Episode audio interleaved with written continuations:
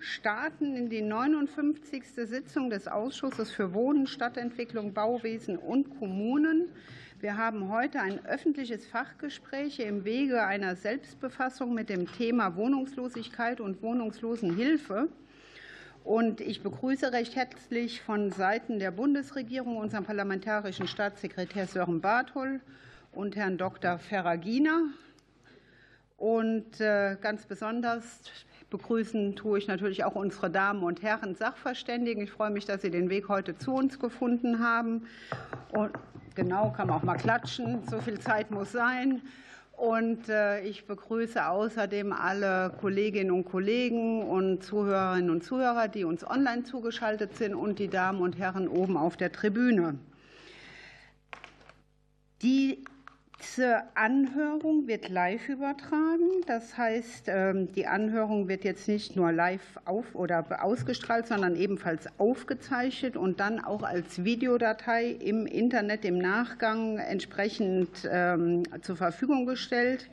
Und wie bei jeder Anhörung üblich, wird auch von dieser Sitzung ein Wortprotokoll angefasst. Dem Fachgespräch liegt keine konkrete parlamentarische Initiative oder sonstige Vorlage zugrunde.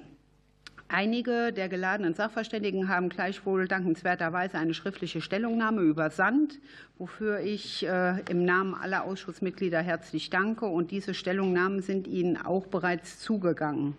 Diese sind ebenfalls auf der Internetseite www.bundestag.de Bau veröffentlicht.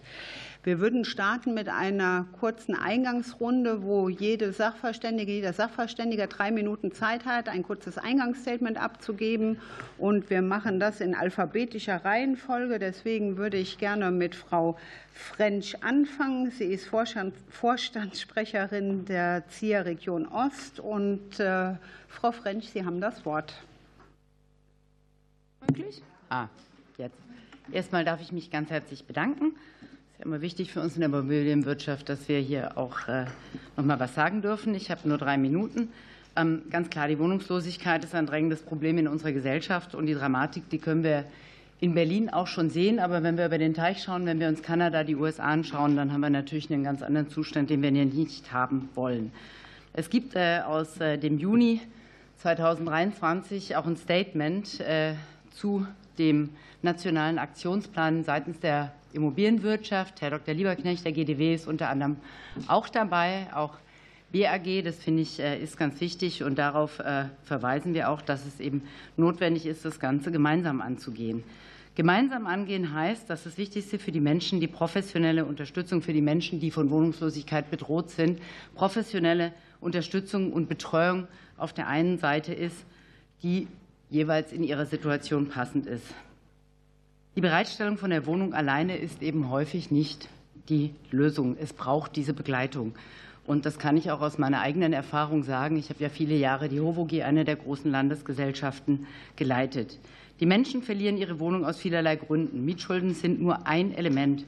Und es gibt dann häufig in einer Notsituation keine professionelle Unterstützung, die sie in Anspruch nehmen könnten. Den Vermietenden oder Nachbarn sind durch sehr komplexe Datenschutzregelungen häufig die Hände gebunden. Sie können keine Hilfe organisieren, wenn die betroffenen Personen nicht ausdrücklich selbst zustimmen. Das ist ein ganz, ganz wichtiger Aspekt. Wir können nichts machen, selbst wenn wir womöglich bei einer Instandhaltung sehen, dass irgendwas überhaupt nicht stimmt. Ungefähr ein Drittel der Wohnungslosen waren nie im Besitz einer Wohnung und hierunter fallen natürlich auch viele Menschen, die aus anderen Ländern kommend in Deutschland dringend eine neue Heimat suchen.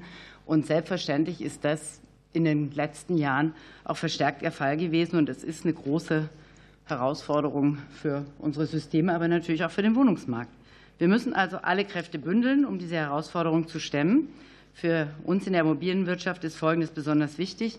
Wir brauchen die Vernetzung mit Trägern, mit sozialen Trägern, ähm, sowohl öffentlich als auch privat, um eben auch wirklich gemeinsam arbeiten zu können. Und Housing First ist sicherlich eine Initiative, die uns ganz wichtig ist.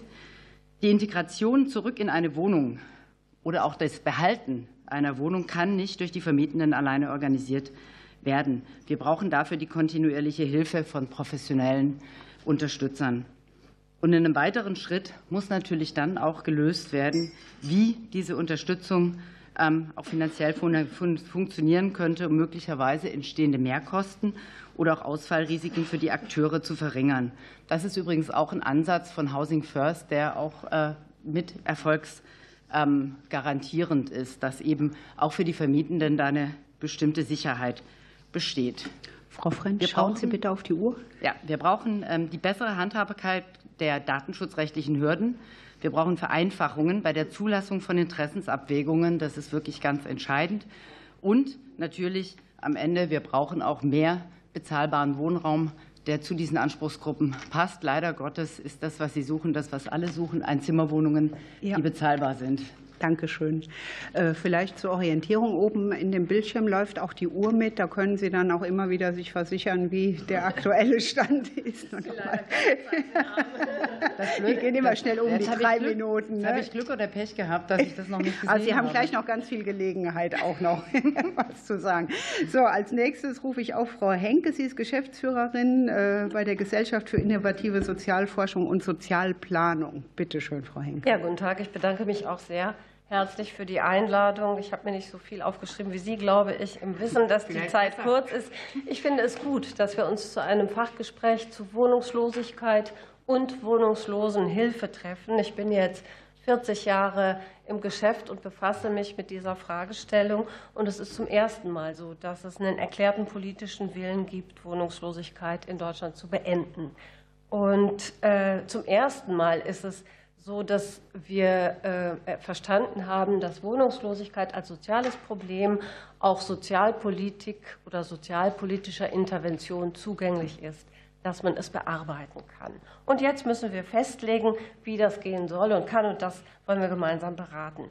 Wir als GIS haben dazu beigetragen, dass es mehr Wissen über Wohnungslosigkeit gibt. Wir haben in den letzten Jahren viele Studien durchgeführt und ich kann sagen, Wohnungslosigkeit ist keine Blackbox mehr, wie das noch vor einigen Jahren war, zu allen relevanten Fragen und zu allen relevanten Teilgruppen, über die man sprechen könnte, von Alleinerziehenden bis äh, jungen Erwachsenen, haben wir erstens Daten und zweitens erprobte Lösungen. Äh, ich habe an den Stellungnahmen gesehen, dass wir im Grunde auch die gleiche Idee über Lösungswege haben. Prävention ist der eine Hebel und die dauerhafte Wohnraumversorgung ist der andere Hebel. Ich will in der ersten Runde noch mal ganz kurz, das habe ich in meiner Stellungnahme nicht getan, den Blick auf die betroffenen Menschen äh, wenden. Bei denen ist es leider noch nicht angekommen. Ich komme gerade aus dem Feld. Ich habe in Hessen einen Haufen Interviews, biografische Interviews mit Wohnungslosen geführt. Und die wissen in aller Regel nicht, dass es Hilfen und Hilfesysteme gibt, da ähm, äh, gibt es falsche Einschätzungen der Risiken, da gibt es Scham und Schuldgefühle und die Menschen glauben nicht, dass es jemanden gibt, der ihnen helfen kann. Und das wird ein Problem sein, an dem wir unsere Lösungen am Ende auch messen müssen. Äh, kommen diese Lösungen bei den Menschen an und entsteht bei denen ein Bewusstsein darüber, dass sie in ihrer Problemlage Hilfe nachfragen können und Hilfe erhalten. Wenn wir die nicht erreichen, dann nutzen uns die schönsten Präventionssysteme nicht. Ich habe Ihnen ein kurzes Interview, äh, äh, eine kurze Zeile aus dem Interview mitgebracht, wo ein Mensch völlig lakonisch und so, als gäbe es keine Hilfesysteme, seine Geschichte zusammenfasst. Eigenbedarfskündigung. Ja, und dann hatte ich noch drei Monate und ich habe in der Zeit keine Wohnung gefunden. Und so bin ich auf der Straße gelandet. Erst bei einem Freund ein halbes Jahr, bis der Vermieter sich dann darüber aufgeregt hat. Und dann habe ich im Wald gelebt.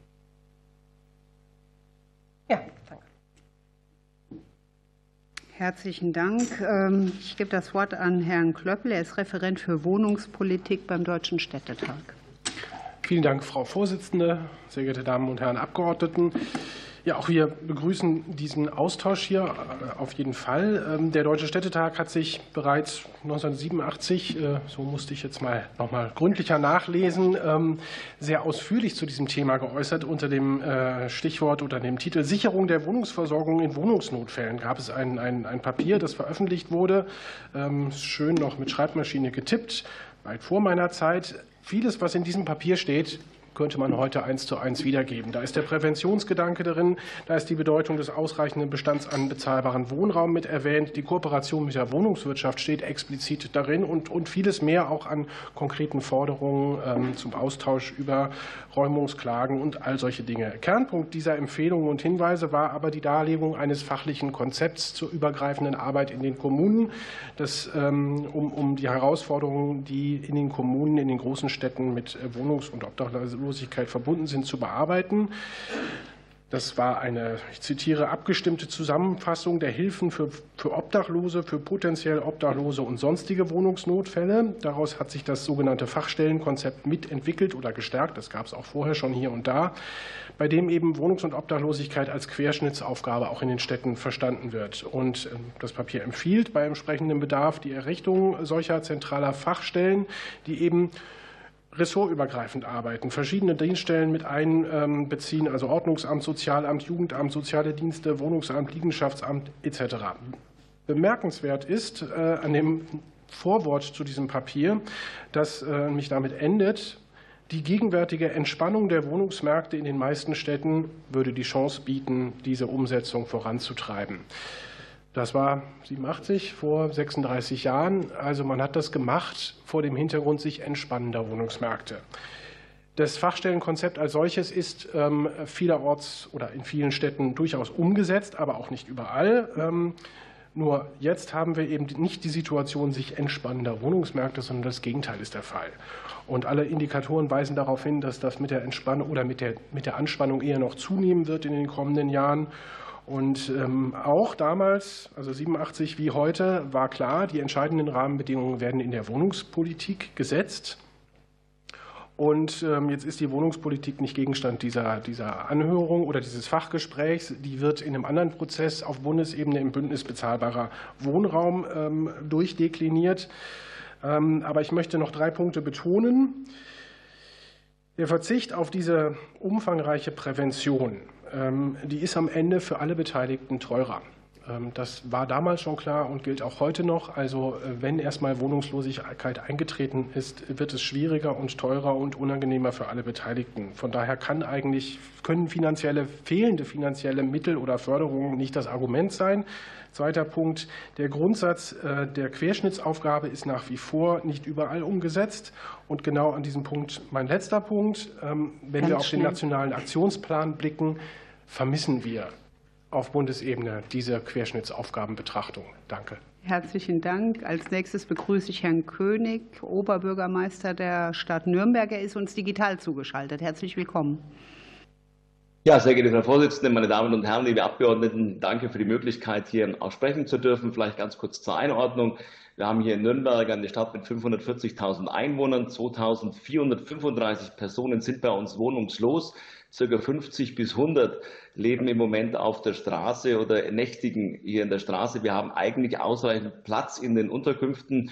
Unser Ziel ist es, präventiv vorzugehen. Wir schaffen es roundabout durch Mietrückstände, die wir übernehmen, bei 170 Menschen, dass wir 170 Wohnungen behalten, weil wir die Mietrückstände auch bezahlen. Trotzdem 400 Fälle von Zwangsräumungen haben wir pro Jahr. Wir haben ein System aufgebaut mit einem Modell der Sozialimmobilie. Wir errichten auch mit der eigenen Wohnbaugesellschaft Sozialimmobilien, die wir dann auch mit einem Belegungsrecht nutzen, sodass wir einen schnellen Zugriff auch haben. Wir mieten auch Wohnungen an aus dem freien Markt und haben natürlich auch das Thema private Obdachlosenunterkünfte, Heime für Obdachlosenhilfe, auch mit vielen freien Trägern, die wir an dieser Stelle haben und auch ambulante Angebote, die wir mit einsetzen. Das Wichtige für uns ist, dass wir sehen, dass wir auch mit Housing First ein Mittel haben. Es ist jetzt kein Game Changer, aber es ist ein Mittel, um Menschen zu helfen. Wir haben über 15 Wohnungen. Im Moment sind es 16 Wohnungen, die wir nutzen im Housing First Bereich wo wir ein Angebot den Menschen machen, eben auf dem freien Markt eine Wohnung zu mieten. Wir haben 1,5 Stellen bei der Stadtverwaltung, die sich nur darum kümmern, um Vermieter anzusprechen, hier ihre Wohnungen zur Verfügung zu stellen um ihnen auch zum Beispiel auch die Möglichkeit zu geben, dass wir, wenn Mietrückstände kommen, wir sie übernehmen, aber der Mietvertrag mit der Person abgeschlossen wird, da haben wir Erfolge. Es ist ein Werkzeug in diesem ganzen Werkzeugkasten, den wir nutzen. Und deshalb ähm, bin ich dankbar, dass wir hier mit dem Housing First eben ein Mittel haben, was auch zum Erfolg führt. Trotzdem ist unser Ziel, dass wir alle ansprechen und dazu brauchen wir natürlich Geld oftmals Personalressourcen.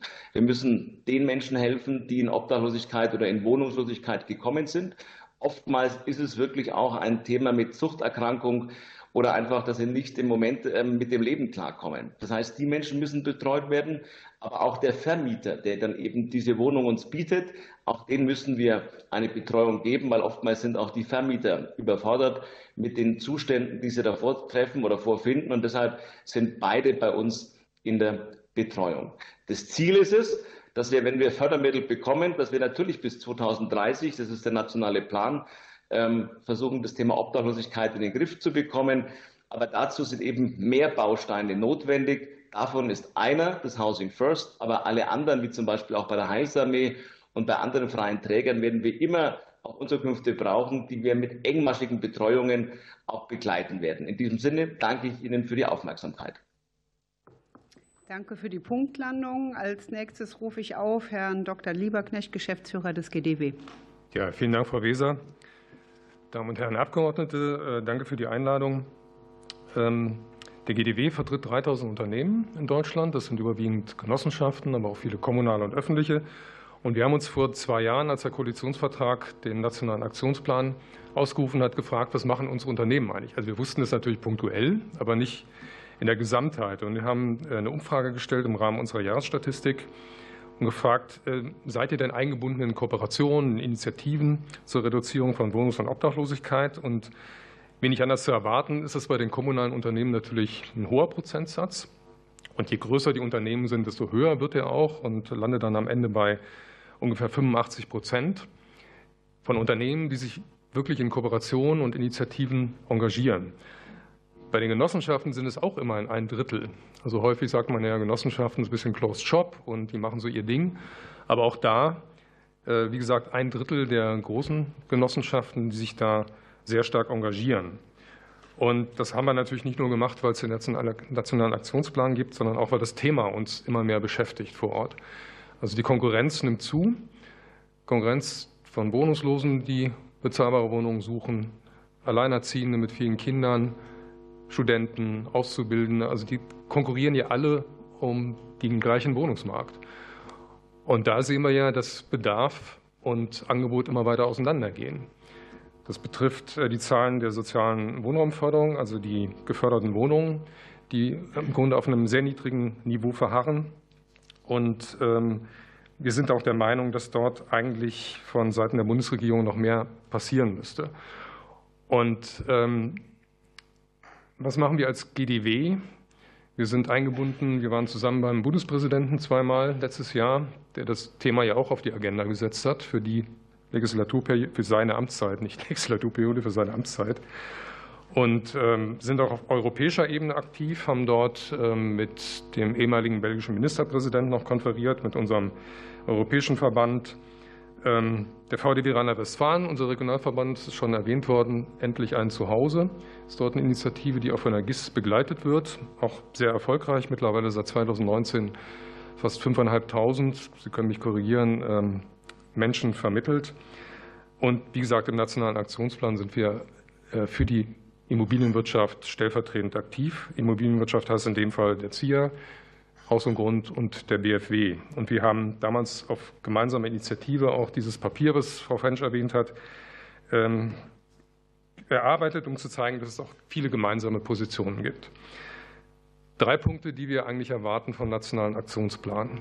Das ist einmal die Datenschutzthematik, dass die aufgegriffen wird. Das ist von allen Seiten als Problem benannt, auch von unseren Unternehmen dann äh, die Frage soziale Wohnraumförderung nochmal adressieren. Im Moment, da kann ich später auch noch was zu sagen, ist es wirklich eine sehr günstige Situation, dort in dem Bereich nochmal nachzulegen. Die Länder tun das. Baden-Württemberg hat zweimal nachgelegt dieses Jahr. Die Nachfrage ist unheimlich groß. Wie gesagt, da kann ich im Detail nachher noch was zu sagen. Und das Dritte, Mietrecht, Schonfristregelung. Ich glaube, das ist ein Thema, was auch gelöst werden muss und dass das Justizministerium dort aktiv wird. Dankeschön. Soweit. Als nächste spricht Frau Rosenke. Sie ist Geschäftsführerin der Bundesarbeitsgemeinschaft Wohnungslosenhilfe e.V. Bitte schön. Sehr geehrte Frau Weser, sehr geehrte Damen und Herren, ähm, die Bundesarbeitsgemeinschaft ist der bundesweite Dachverband der Dienste und Einrichtungen der Wohnungslosenhilfe in Deutschland. Äh, ich möchte jetzt äh, versuchen, in aller Kürze die wichtigsten Handlungsfelder zumindest zu benennen, die äh, notwendig sind, um Wohnungslosigkeit nachhaltig zu beenden. Das wäre erstens die Schaffung von bezahlbarem und sozial gebundenen Wohnraum. Es wurde gerade schon gesagt, wir brauchen deutlich höhere Investitionen in sozialen Wohnungsbau, damit mindestens das Ziel der 100.000 Sozialwohnungen pro Jahr erreicht wird. Notwendig ist darüber hinaus eine dauerhafte Sozialbindung. Die Regierung hat versprochen, die neue Wohngemeinnützigkeit bis in 2024 an den Start gehen zu lassen. Deswegen, um zu zeigen, dass das auch wirklich ernst gemeint ist, äh, sollten jetzt sofort die Eckpunkte der neuen Wohngemeinnützigkeit auf den Tisch kommen. Zweitens, Akquise von Wohnraum. Bezahlbarer Wohnraum ist maßgebliche Voraussetzung, aber nicht ausreichend, um bereits wohnungslose Menschen den Zugang zu Wohnraum wieder zu ermöglichen.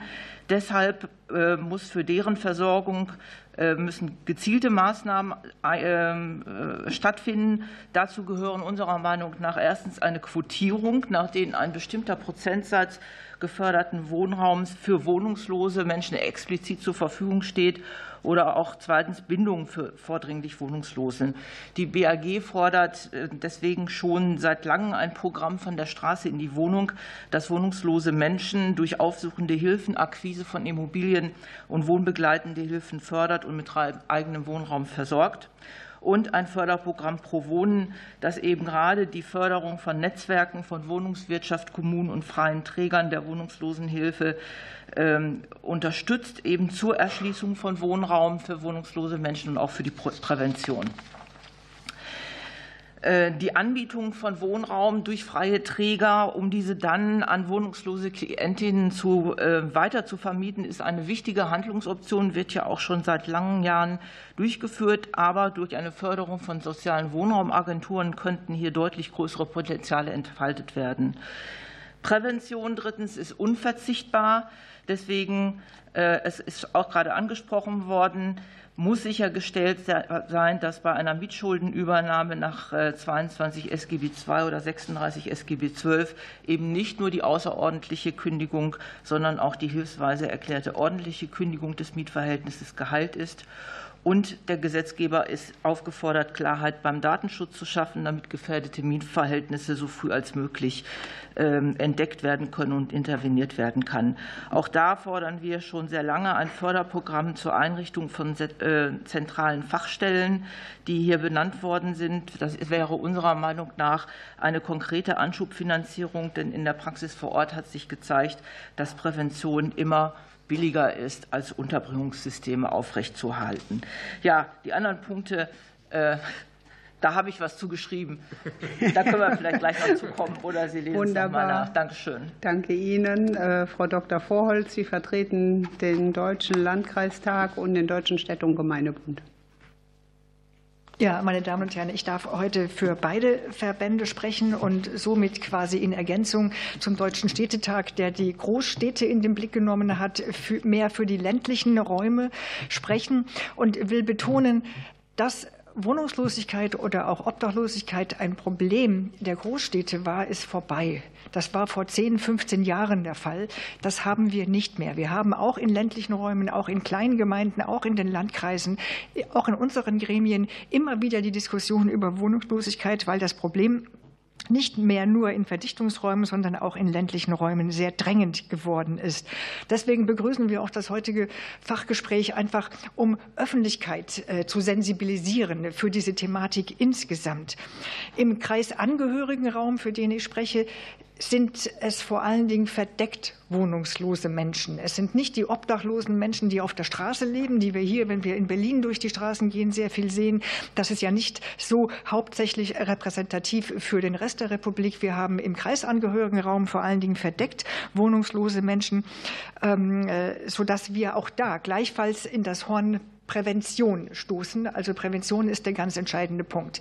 Wenn Prävention nicht gewirkt hat, also Wohnungslosigkeit eingetreten ist, dann haben wir das System der Wohnungslosenhilfe. Deswegen auch das ist gut, dass Sie beides in Ihrem Fachgespräch ähm, in den Fokus genommen haben. Hier haben wir im Kreisangehörigenraum so ein bisschen die geteilte Zuständigkeit. Die Gemeinden sind die Ordnungsbehörden, die eben Obdachlosigkeit vermeiden, die die Menschen unterbringen. Und die Landkreise sind die Sozialhilfeträger, die mit den Leistungen nach 67 fortfolgende SGB 12 ein Hilfesystem, das individuell ähm, zugeschnitten ist auf die Menschen, ähm, Leistungen gewährt. Ähm, wichtig ist uns zu sagen, die Situation der betroffenen Menschen ist höchst unterschiedlich. Da kann man keine Blaupause drüber legen. Es verbergen sich hinter jedem wohnungslosen Menschen ganz unterschiedliche, komplexe Problemlagen, die man sich genau angucken muss.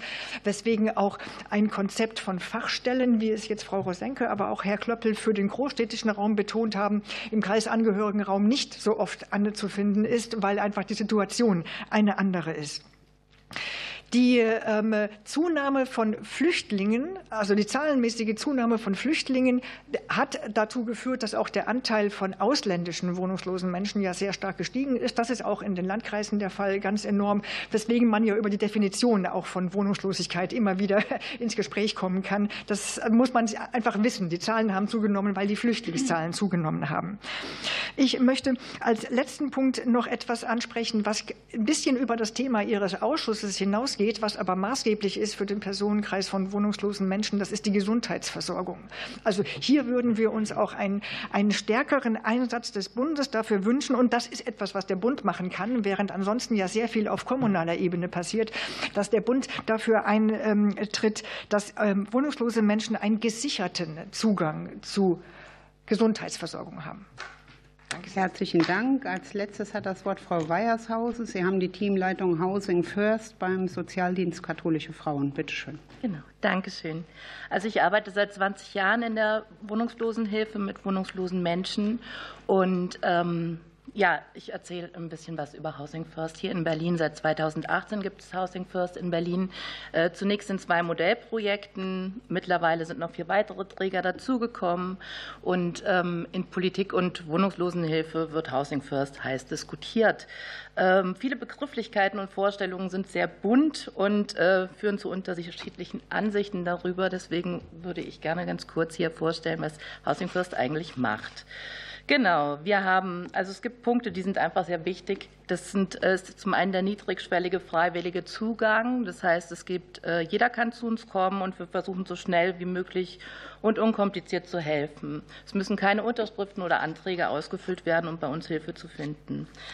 Ähm, wir vermitteln den Frauen einen eigenen Hauptmietvertrag. Die haben keinen Mietvertrag über uns und er ist bedingungslos. Das Einzige, was ist, ist, dass eine Voraussetzung geben muss, dass die Miete nachweislich finanziert wird. Das ist natürlich für die Sicherheit auch der Vermieter wichtig. Genau. Ähm, dann ist es so, dass sie meistens, wenn sie in ihrem Wohnraum angekommen sind, ähm, erstmal viel Unterstützung von uns brauchen und dann aber oft auch wieder zurücktreten, weil sie einfach einen gesicherten Ort haben und ähm, oft kommen dann im Nachhinein aber dann noch die Probleme. Also so nach einem halben Jahr oder so haben wir oft dann Halligalli im Büro. so, genau. Ähm, wichtig ist auch, ein wichtiger Punkt, dass das Beratungsangebot auf Dauer ist. Aktuell sichern wir den Frauen die ähm, Beratung über die Dauer der Zuwendung zu. Im Konzept ist aber angelegt, dass die Beratung ähm, lebenslang äh, ist. Genau. Das heißt, sie können immer zu uns kommen. Ähm, und hier ist es aber auch wichtig, dass unser Projekt noch weiter evaluiert wird, denn ähm, genau, das ist jetzt einfach ein guter Punkt, um zu schauen, wie viele Leute uns auch noch nachfragen und nach welcher Zeit noch nachgefragt wird. Da haben wir einfach mit fünf Jahren noch eine sehr kurze Zeit. Genau. Ähm, dann ist ebenso wichtig ein multidisziplinäres Team. Also wir sind im Team ähm, eine Wohnungsakquisefrau, wir haben eine Verwaltungsfrau, wir haben eine Handwerkerin im Team. Ähm, das ist ganz wichtig, weil das habe ich früher als Sozialarbeiterin alles selbst gemacht. Und das ist nicht meine Profession. Also ich bin keine gute Immobilienfinderin, nicht so gut wie meine Kollegin, die das äh, gelernt hat. Genau. Super. Sie, Sie, können auch gerne unter Ihrer Zeit bleiben. Wow. Okay.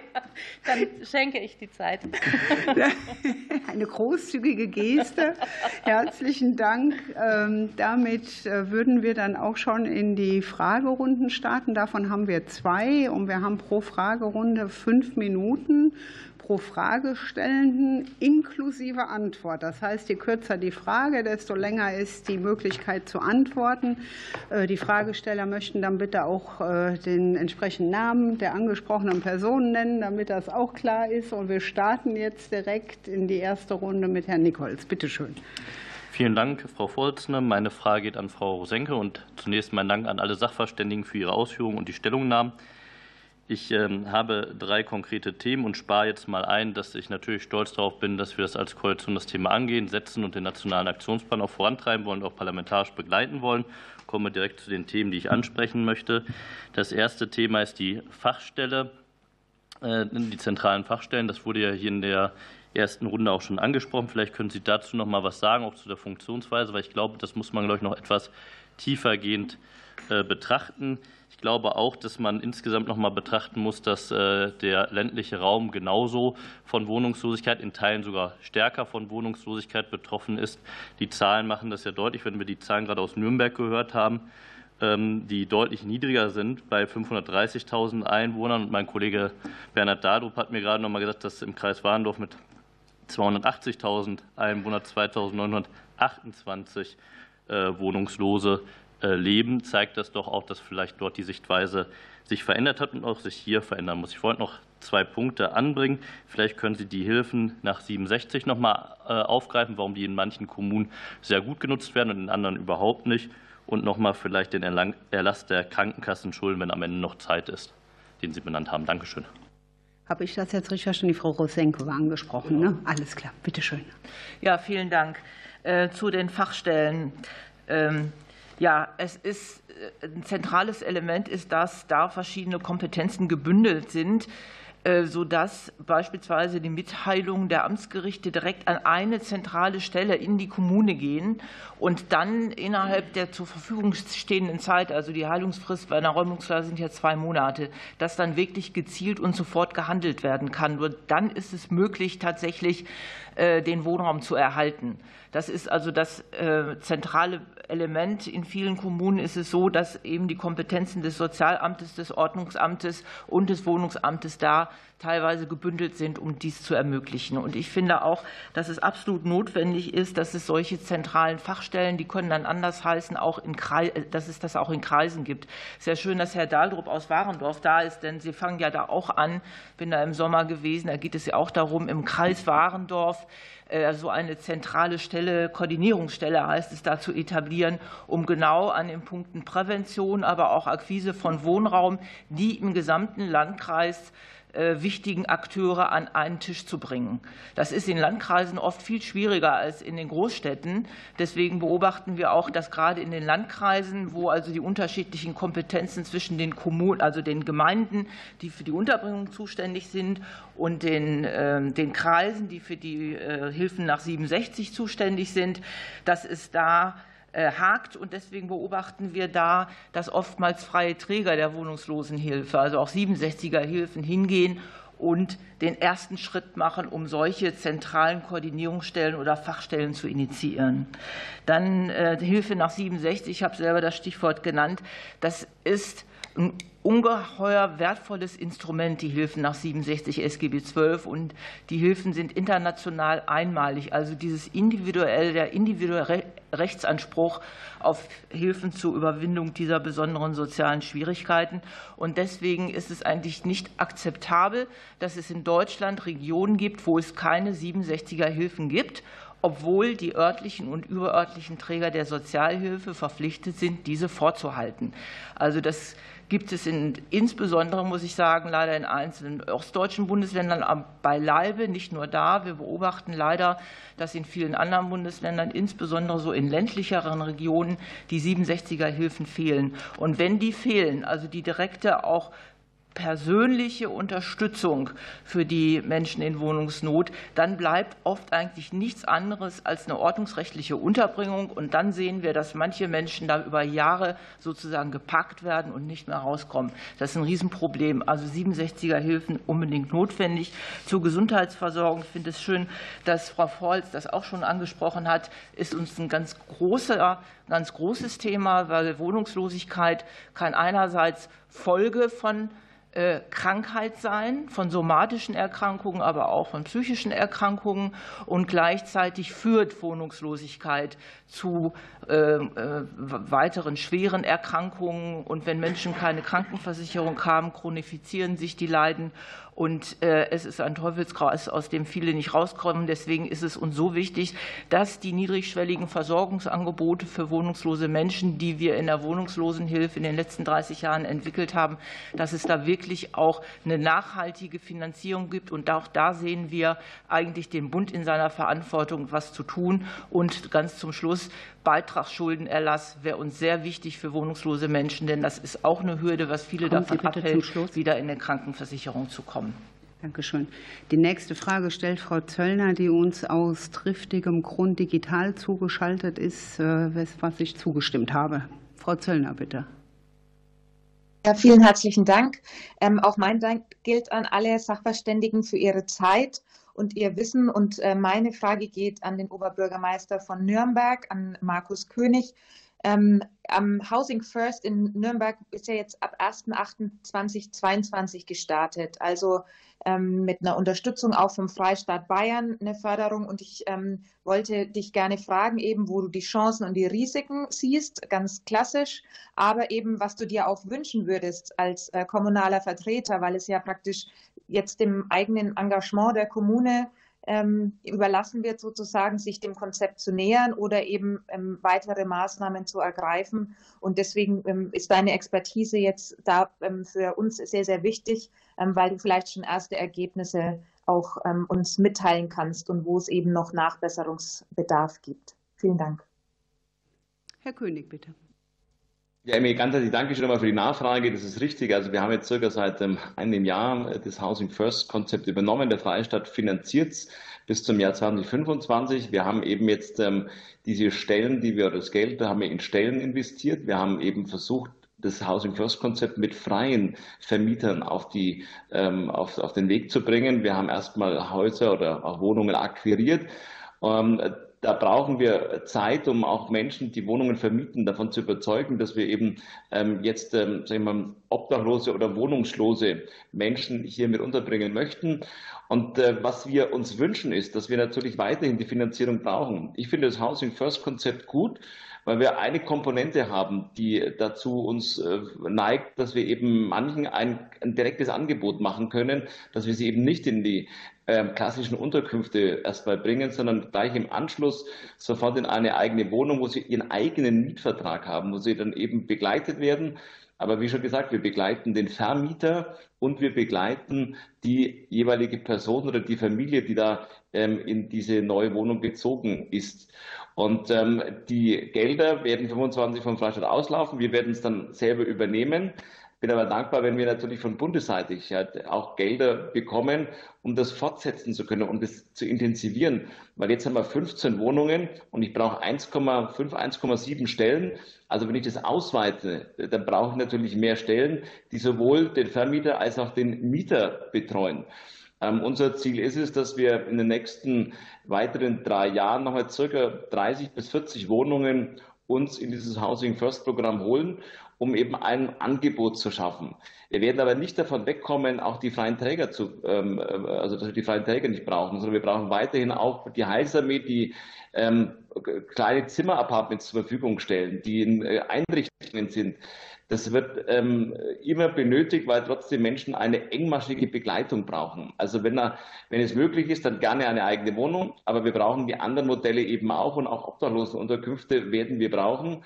Und faktisch ist eins, wir haben halt leider viele, ist vorhin schon angesprochen worden, aus dem osteuropäischen Raum, die halt ähm, leider in klassischen Obdachlosenunterkünften landen. Die kriegen äh, kleines Taschengeld, aber leben hauptsächlich dann auf der Straße und haben dann nie einen Zugang, weil ich kriege für die, die dann da sind, jetzige Bundesmittel oder jetzige ähm, vom Sozialgesetzbuch keine Mittel, um denen ein Housing First Programm zu bieten, weil sie hier in keinster Form eingezahlt haben und kommen da nicht in den Genuss, auch wenn wir es vielleicht mit denen schaffen, Housing First anzubieten, weil sie nicht geldlich unterstützt werden können. So, also wenn man da eine Lösung findet, kann ich das breiter aufstellen. Im Moment ist Housing First für eine Gruppe geeignet, aber die ist, ähm, sage ich mal, nicht wahnsinnig groß, aber wir wollen sie vergrößern und das Angebot erweitern. Dazu braucht man Personal und braucht man zum Schluss natürlich auch Wohnungen. Das Einfachste ist, wurde vorhin auch schon genannt, mit den hiesigen Wohnungsbaugesellschaften, die halt dann entweder der Stadt gehören oder den äh, Kirchen. Die sind da sehr gerne bereit. Ähm, mehr Gespräche muss man mit den Freien führen. Also die, die dann tatsächlich ähm, auf dem freien Markt sind oder einfach Vermieter sind, die lassen sich erst ähm, auf dem zweiten und dritten Mal davon überzeugen, dass wir eben eine Gruppe von Menschen haben, die wir gerne hier mit unterbringen wollen. Und dazu brauchen wir Personal. Um Personal uns zu holen, brauchen wir Geld und dann können wir es gemeinschaftlich schaffen. Der Wille ist da und Nürnberg tut viel und wir würden gerne eben diesen Baustein des Housing First Programms bei uns in der Stadt ausweiten. Dankeschön. Frau Steinmüller, bitte. Ja, vielen Dank, Frau Vorsitzende. Vielen Dank auch an Sie Sachverständigen. Ich finde es immer sehr spannend und freue mich auch, dass wir heute das Thema debattieren. Einige von uns waren ja Anfang des Jahres in Finnland mit äh, der Ministerin zum Thema Wohnungs- und Obdachlosigkeit. Und ich finde, eine der wirklich zentralen Aussagen war, dass es einfach seit 30 Jahren einen politischen Konsens gibt, Wohnungslosigkeit zu überwinden. Und ich glaube, das brauchen wir auch hier. Und ich sehe das hier als ersten Punkt. Ich glaube, es ist selten, dass in Anhörungen so viel Einigkeit herrscht. Es mag auch daran liegen, dass es keine schriftliche Vorlage gibt, aber trotzdem, glaube ich, ist das ein Geist, den wir weitertragen können. Ich ähm, würde den Blick mal in die Praxis wenden. Ich freue mich total, dass Frau Weiershausen vom SKF heute da ist. Ich darf auch sagen, Sie hatten heute schon hohen Besuch vom Bundespräsidenten und sind trotzdem noch hier. Das ehrt mich auch ganz besonders, dass Sie uns jetzt auch hier äh, im Ausschuss beglücken. Ähm, und meine Frage ist, Sie haben ja eben schon beschrieben, wie Housing First funktioniert. Auch ähm, der Oberbürgermeister von Nürnberg hat es erwähnt. Was ist denn aus Ihrer Sicht das, was es in der Praxis, wenn Sie mit Menschen arbeiten, was Housing First so erfolgreich macht? Auch wenn vollkommen klar ist, dass Housing First nicht die Lösung für alles ist. Das will ich gar nicht bestreiten. Aber trotzdem, was macht es bei Ihnen erfolgreich? Ja, danke für die Frage, Frau Steinmüller. Ähm, ja, es ist genau, also es, man hört das ja häufiger, Housing First ist nicht die Lösung für alles. Ich denke auch, es ist ein Teil ähm, der Hilfe, die es geben soll. Und ähm, genau das ist es. Ähm, die Leute, die zu uns kommen, die kommen ähm, oft zu uns, weil unser Rahmen so sehr frei ist. Also die Leute können entscheiden, wann sie die Hilfe haben möchten. Nicht wir entscheiden, wann es wann es soweit ist, sozusagen. Und ich glaube, das ist ein ganz großer Punkt, die, äh, die viele Menschen erreicht, die sonst nicht erreicht werden könnten. Wir haben, ich hatte letzte Woche erst ein Beispiel, dass eine Frau, die mm, die hat ein Kind, die ist im ähm, Methadon-Programm, ähm, die hat über uns vor ein paar Monaten eine Wohnung bekommen. Das Kind lebt nicht bei ihr und ähm, Genau, ich habe sie besucht vor zwei Wochen. Sie hat nicht aufgemacht. Ähm, dann äh, habe ich ihren Zettel da gelassen und habe draufgeschrieben, ähm, ich war da und melde dich, wann immer du möchtest. Wir sind für dich da. Und ähm, zwei Tage später stand sie dann weinend vor der Tür und hat gesagt, ich dachte, ich darf nicht mehr kommen, weil ich mich jetzt schon, sie hat viele Termine versäumt, weil ich so viele Termine versäumt habe. Und ähm, ja, gestern, nee, gestern, letzte Woche war es dann so, da war ein Zettel in meinem Briefkasten, wo drin stand, danke, dass ihr da seid.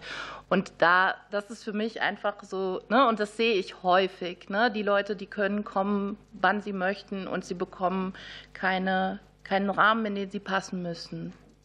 Und äh, das macht die Erfolgschancen auf jeden Fall höher, ja. Haben Sie noch eine Rückfrage, Frau Steinmüller? Wenn, wir nutzen noch die letzten zwei Minuten. Gibt es denn direkt schon Wünsche an die Politik, die Sie mitbringen aus der Praxis? Naja, ja. also äh, ich habe ja schon gesagt, ich mag es in einem multidisziplinären Team zu arbeiten. Und ähm, wir sind ja heute beim Bauausschuss und ich glaube, der ist für Bauen auch zuständig. Ähm, Genau, und ich, ich, ich kenne mich da nicht so aus, das ist nicht meine Profession, aber ich glaube einfach, wir brauchen mehr bezahlbaren Wohnraum. Also das äh, wünsche ich mir. Genau, und ähm, auch mittendrin. Also das ist auch, eine, auch ein Wunsch von mir, ähm, dass, dass die Leute nicht alle an den äh, Stadtrand ziehen müssen, sondern dass auch die die Möglichkeit haben zu wählen und äh, dass sie überall Wohnraum finden dürfen. Ja, genau, jetzt haben wir noch eine Minute Zeit. So. Na dann, möchten Sie noch was ergänzen aus Sicht der GIS? Aber Sie hätten 45 Sekunden, wenn Sie mögen. Na gut, dann schenken wir das Ihnen vielleicht einfach. Okay, danke. Und ich merke schon, ich bin auch bald arbeitslos. Das wird ja alles schon gemacht. Wunderbar. Äh, ja, wir bauen tatsächlich und äh, ich glaube, gerade was den sozialen Wohnungsbau angeht, äh, haben wir hier einen, einen großen Aktivposten und wir versuchen alles Mögliche, dass wir schnellstmöglich Wohnraum schaffen. Als nächstes habe ich den Herrn Beckhammer auf der Liste. Ja, auch von mir vielen Dank. Es war jetzt öfter von Prävention die Rede, um Wohnungslosigkeit und Obdachlosigkeit zu vermeiden. Und äh, da ist meine Frage, wie denn Prävention aussehen soll, wenn die große Mehrheit derjenigen, die wohnungslos sind und untergebracht sind in Heimen, Einwanderer sind, gerade auch der letzten Jahre. Frau Dr. Vorholz hat es noch gesagt, Migration steigt und damit auch die Zahlen. Herr Dr. Lieberknecht hatte eine Zahl genannt, da weiß ich nicht, ob die richtig ist. Da waren irgendwie über 80 Prozent derjenigen, die in Heim untergebracht sind, also wohnungslos untergebracht sind, äh, Nicht-Deutsche. Wie soll denn dann Prävention aussehen angesichts einer ja, wohl absehbar nicht endenden Masseneinwanderung? Den Begriff benutze ich gerne, weil er so ist. Und ähm, wäre dann eine präventive Maßnahme etwa auch Abschiebung bzw. Remigration? Ist das auch eine Lösung, ein Ansatz, die Nachfrage zu begrenzen? Wird darüber nachgedacht? Man spricht ja immer nur über Angebot, über bezahlbaren Wohnraum. Auch die andere Seite wird die betrachtet. Oder ist das dann in Ihren Augen keine Lösung, über Migration zu sprechen und wie man damit umgeht? Danke. An wen ging die Frage, Herr Beckamp? An Frau, Frau Henke, Frau Dr. Vorholz und Herrn Klöppel. Na dann, Frau Henke, bitte, Sie haben ungefähr eine Minute. Alles klar, ich will das versuchen. Äh, aus meiner Sicht ist, äh, gibt es zwei wirksame Konzepte. Das eine Konzept ist die Prävention. Prävention für diejenigen, die eine Wohnung haben und in Gefahr sind, sie zu verlieren. Gibt ein zweites Konzept, die dauerhafte Wohnraumversorgung, und das richtet sich an diejenigen, die keine Wohnung haben, äh, aus welchen Gründen auch immer und mit einer Wohnung versorgt werden müssen, immer unter dem Gedanken und der Fragestellung, was muss getan werden, damit es keine Wohnungslosigkeit in Deutschland gibt. Ähm, und über Abschiebung können wir, was dieses Arbeitsfeld angeht, nicht reden. Wenn ich über wohnungslose Menschen rede, dann spreche ich ja über Menschen, deren Schutzbegehren bereits akzeptiert worden ist, die also in Deutschland einen Schutzstatus und ein Bleiberecht haben. Und zu der Entscheidung, ein Bleiberecht zu gewähren, gehört auch die Entscheidung, Integration zu befördern. Und das passiert am besten in der eigenen Wohnung. Danke schön. Frau Dr. Vorholz, bitte. Ja, ich hatte ja in meinem Eingangsstatement darauf hingewiesen, dass man in der Tat über die Definition von Wohnungslosigkeit oder der, der Gruppen von Menschen sprechen muss, die man einbezieht. Und es ist nun mal die Verständigung erfolgt, dass man den Personenkreis der Flüchtlinge, die ja von Amts wegen untergebracht werden, mit einbezieht. Insofern würde ich das jetzt ein bisschen anders werten als Frau ähm, Henke. Ähm, es geht hier um alle Flüchtlinge, nicht nur um die, die eine dauerhafte ähm, Bleibeperspektive haben, sondern auch die anderen Menschen werden statistisch mit einbezogen. Und deswegen sind die Zahlen so, so groß, so hoch gestiegen, ist der Anteil Anteil der ähm, ähm, äh, ähm, äh, wohnungslosen Menschen mit ausländischer Staatsangehörigkeit, der ist ähm, von 2022 auf 2023 eben so groß gestiegen. Ähm, für die Prävention ist natürlich ganz entscheidend, ausreichend Wohnraum zu haben. Ähm, wir setzen uns in anderem Kontext für eine Begrenzung der Flüchtlingszahlen, der Zuwanderung ein, weil wir es kommunal einfach nicht mehr stemmen können, diese vielen Menschen unterzubringen. Die Diskussion haben wir ja ausreichend geführt. Und der Wohnungs Wohnungsmarkt ist ohne Zweifel ein Lebensbereich, in dem sich das äh, ganz äh, manifest niederschlägt. Und deswegen legen wir ja so einen großen Wert auch auf die Prävention von Wohnungslosigkeit, aber auch dann, wenn sie eingetreten ist, auf Wohnungslosenhilfe. Und die sieht natürlich bei Flüchtlingen, die in einem anderen System sind, die im Asyl-BLG sind, also Asylbewerberleistungsgesetz sind, ganz anders aus als bei Menschen, die Hilfe nach 67 SGB 12 bekämen. Dankeschön, Herr Klöppel. 41 Sekunden. Ja, ähm, es ist ja auch schon ganz, äh, ganz viel gesagt worden, Richtiges. Ähm, ich verzichte jetzt mal auf Unterscheidung von Staatsangehörigkeiten etc. Grundsätzlich Prävention, da geht es natürlich darum, um, um aufsuchende Hilfen, um Verwendung einfacher Sprache, um, um Schreiben auch von Behördenseite oder wem auch immer, die, die verständlich sind wenn es um ausländische Staatsangehörigkeiten geht, wird es auch um unterschiedliche äh, sprachliche Formulierungen oder unterschiedliche Sprachen gehen. Es geht um Öffentlichkeitsarbeit, also um, um das Handwerkszeug, wie das auch Frau Weyerhausen wahrscheinlich jeden Tag erlebt. Also das ist mit Prävention gemeint und das ist jetzt erstmal unabhängig von der Staatsangehörigkeit. Vielen Dank. Danke schön. Herr Simmet, bitte. Ja, danke schön. Ich freue mich, dass wir diese, diese Runde hier haben und das Thema mal in der Breite ausrollen. Das finde ich gut. Meine Frage geht zunächst mal an die Frau French. Ähm, wir haben jetzt gerade ja, äh, sage ich mal, wir haben so einen weißen Elefanten und der heißt äh, günstiger Wohnraum. Das ist äh, sicher ein Konzept, was aber natürlich so einfach nicht zu erfüllen ist und womit wir alle ringen und womit wir ein großes Problem haben, das A überhaupt und B auch noch zu günstigen Preisen hinzubekommen. Das heißt, wir haben Geld im Hintergrund, was nötig ist, um bestimmte Dinge zu tun. Und dann aber die andere Seite wäre meine Frage an die Frau French, was Ihrer Meinung nach das Hauptproblem bei Wohnungs- und Obdachlosigkeit ist. Das ist teilweise auch schon angesprochen worden.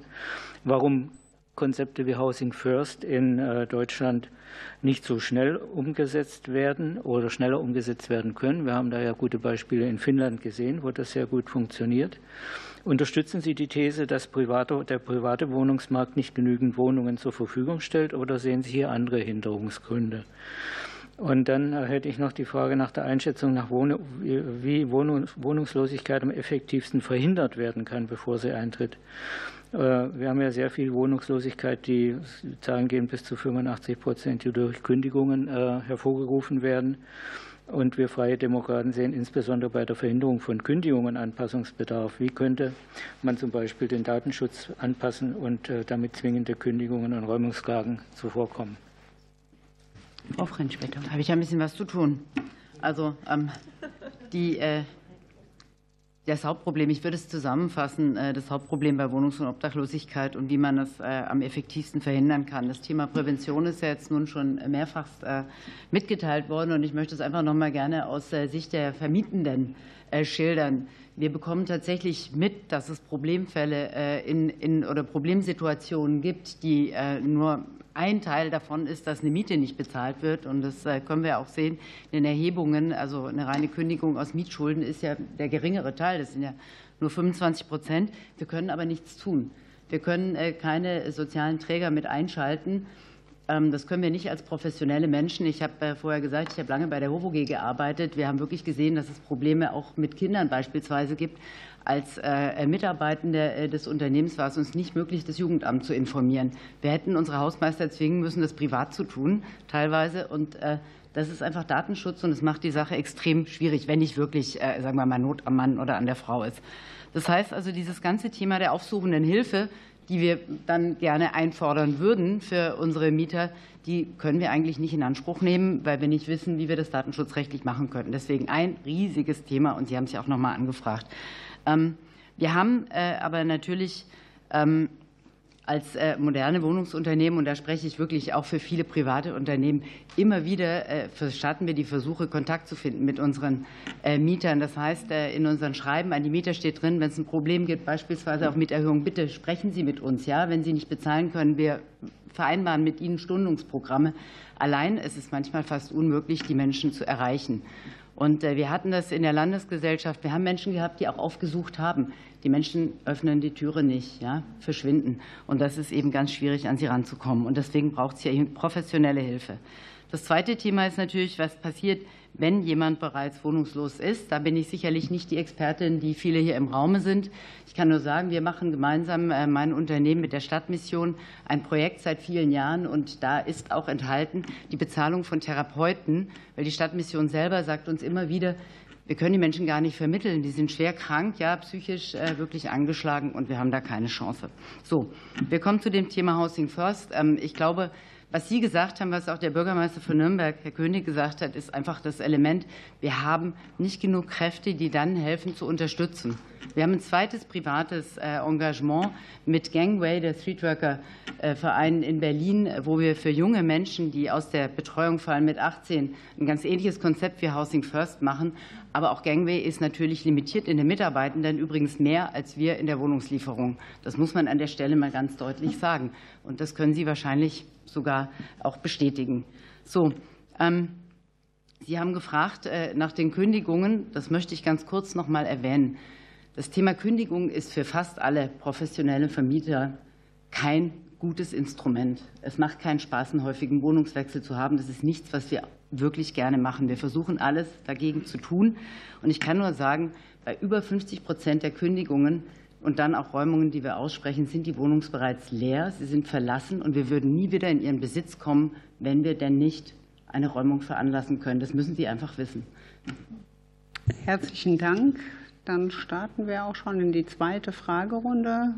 Äh, oh nee, wir starten noch nicht. Wir haben erst noch die Frau Hennig-Welzer. Entschuldigung, bitteschön. Es tut mir leid, ähm, jetzt habe ich auch das falsche Mikrofon noch. Also zunächst möchte ich mich bedanken, dass es heute möglich geworden ist, äh, zu Housing First zu sprechen. Das war ja nicht ähm, ganz erwartbar. Deswegen bedanke ich mich auch bei dem Ausschuss und natürlich auch bei den Anzuhörenden, dass sie heute da sind.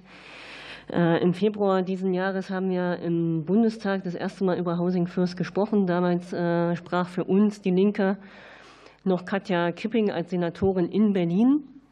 Und deswegen stelle ich ähm, auch eine Frage, wo ich nicht ganz genau weiß, wie ich sie adressieren soll. Deswegen adressiere ich sie an Jutta Henke und Dr. Irene Vorholz. Und zwar geht es um die, ähm, die Frage, wie wir Housing First in dem Regelsystem der Wohnungshilfe eigentlich unterbringen können. Die AMS, ASMK, sprich die Arbeit- und Sozialministerkonferenz, hat ja schon mal zugestimmt, ein solches Instrument zu überprüfen. Ähm, ich kann heute leider auch nicht die Bundesregierung befragen. Das wäre auch ganz spannend, wie die Bundesregierung das sieht. Äh, allerdings, wie könnte man ähm, tatsächlich das, was in Berlin auch immer wieder auftaucht, die Probleme an den Schnittstellen, Jobcenter, äh, Sozialamt und so weiter, äh, einfach klären, gerade wenn es um Kostenübernahmen geht, dass wir das Instrument Housing First in die, ins Regelsystem der Wohnungshilfe überführen. Und ähm, das ist für uns als Linke durchaus eine wichtige Frage, weil ich äh, denke, dass das äh, Instrument Housing First durchaus sehr erfolgreich sein kann und ist. Vielen Dank. Starten wir mit der Frau Henke. Dankeschön. Äh, ich ähm, das ist eine wirklich interessante Frage, weil bei allem, was man an Neuerungen und neuen Maßnahmen erdenkt, ist es ja immer die Frage, wie sich das in das Bestehende fügt und ob es das Bestehende ergänzt oder ob neue Schnittstellen entstehen und neue Konkurrenzen. Deshalb ähm, äh, halte ich das wirklich für eine wichtige Frage. Ich glaube allerdings bei Housing First, dass es einfacher sein könnte, als wir denken, weil es ja tatsächlich nichts anderes ist, als sozusagen eine bestimmte Zielgruppe, eine Wohnung und ein spezifisches Betreuungsangebot zueinander zu bringen. Äh, wir brauchen dafür genau Minimum zwei Elemente, nämlich erstens eine gesicherte Wohnraumversorgung. Und dazu gehört, dass man in, unter den Bedingungen der gegenwärtigen Wohnungsmärkte einfach ausschöpft an Wohnungsakquise-Möglichkeiten, was nur möglich ist. Das hat Verena Rosenke gerade schon angesprochen. Und was die persönliche Hilfe angeht, da ist es, glaube ich, fast noch leichter, weil ich schon glaube, dass der größere Teil dieser flexiblen Begleitung, die ja nicht immer in gleicher Intensität vorhanden sein muss, aber eben auf Abruf vorhanden sein muss, dass wir diese flexiblen Hilfen über den Rechtsanspruch auf Hilfen nach 67 12 realisieren können. Das ist ein individueller Rechtsanspruch, deshalb muss in jedem einzelnen Fall geprüft werden, ob der Mensch einen Anspruch hat. Aber dann ist es eigentlich relativ unkompliziert, das zu realisieren. Und das entspricht genau dem, dem Sinn des Paragraph 67, der ein Instrument gegen Ausgrenzung ist im alten Sozialrecht, äh, ihn für solche Zwecke einzusetzen. Kommt dann auf die Ausgestaltung an, aber technisch und auch ähm, sozusagen in, dem, äh, in der Kooperation mit anderen ist das ein einfacher Weg und da entstehen keine neuen Schnittstellen. Frau Dr. Vorholz. Ich würde auch sagen, dass Sie dazu als Bundesgesetzgeber nicht tätig werden müssten, sondern man kann Housing First als Baustein der 67er Hilfen unterbringen. Das setzt aber voraus, dass es passt dass es erforderlich ist und dass es möglich ist. Ähm, also ich hatte mich vorhin gefragt, ist es gut oder ist es schlecht, möglichst viele Ausgaben bei den 67er Hilfen zu haben?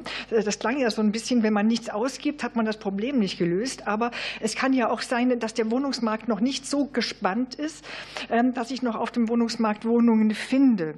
Dann ist das System Housing First nicht erforderlich. Dann kann ich mit klassischen 67er Hilfen arbeiten.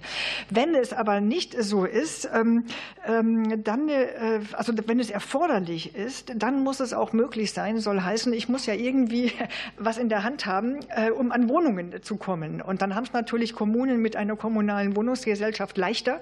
Dann kann man da sagen, ja, ich verfüge so und so viel Prozent ähm, äh, oder diese oder jene Wohnung nehme ich da in den Blick. Wenn ich das nicht habe, und Landkreise haben in der Regel keine ähm, eigenen Wohnungsgesellschaften, muss ich über Belegungsrechte nachdenken. Kann ich Schauen mir beim sozialen Wohnungsbau Belegungsrechte zum Beispiel sichern?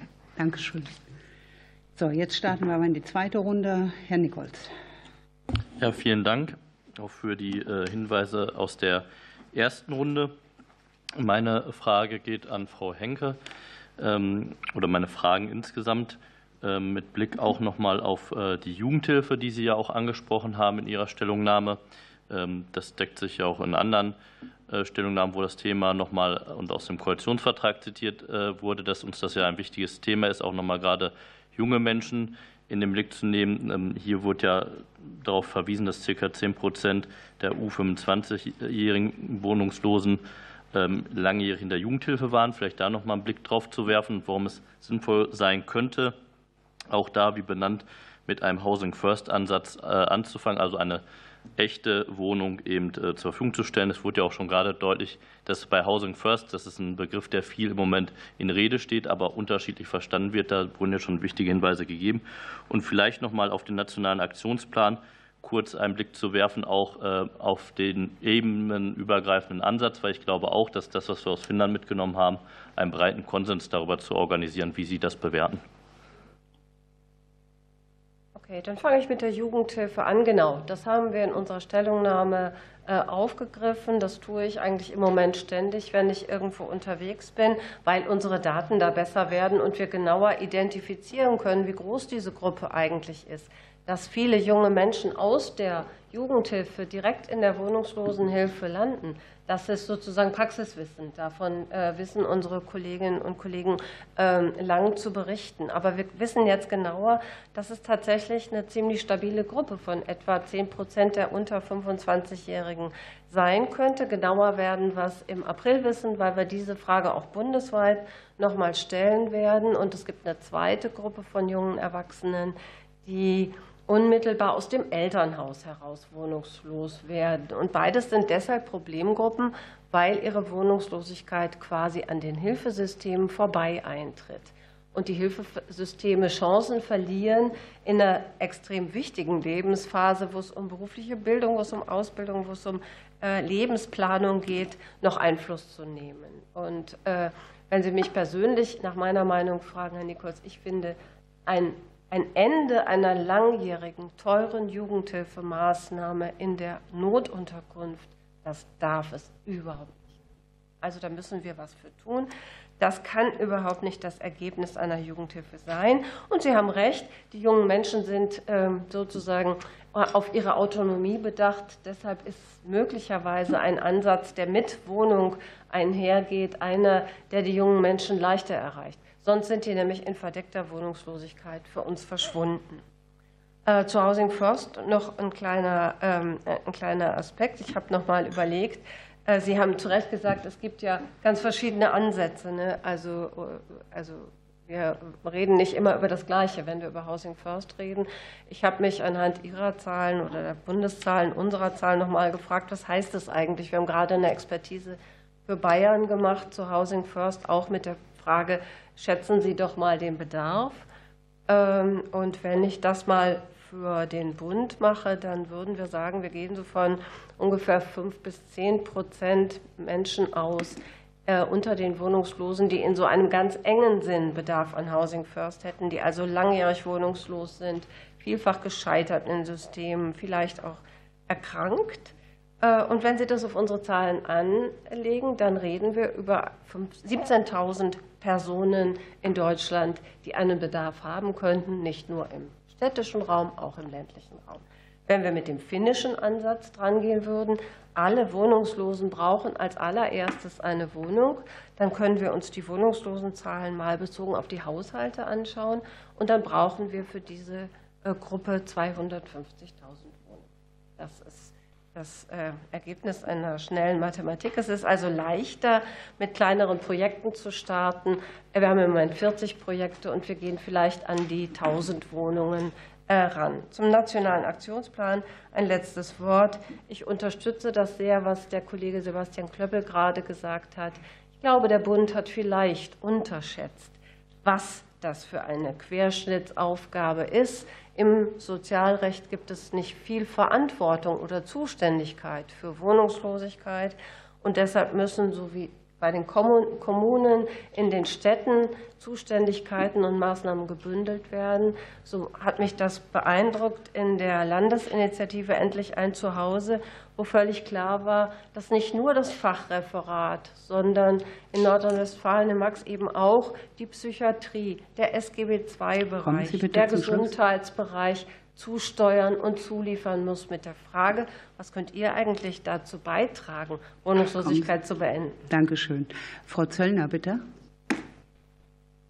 Ja, vielen herzlichen Dank. Meine Frage geht an den Dr. Lieberknecht. Sie hatten das ja vorhin in Ihrem Eingangsstatement auch angesprochen, dass eben der geförderte Wohnraum auf einem niedrigen Niveau im Moment verharrt und hatten gleichzeitig erwähnt, dass es einige Initiativen auch von Bundesländern gibt, die dann nochmal versuchen gegenzusteuern.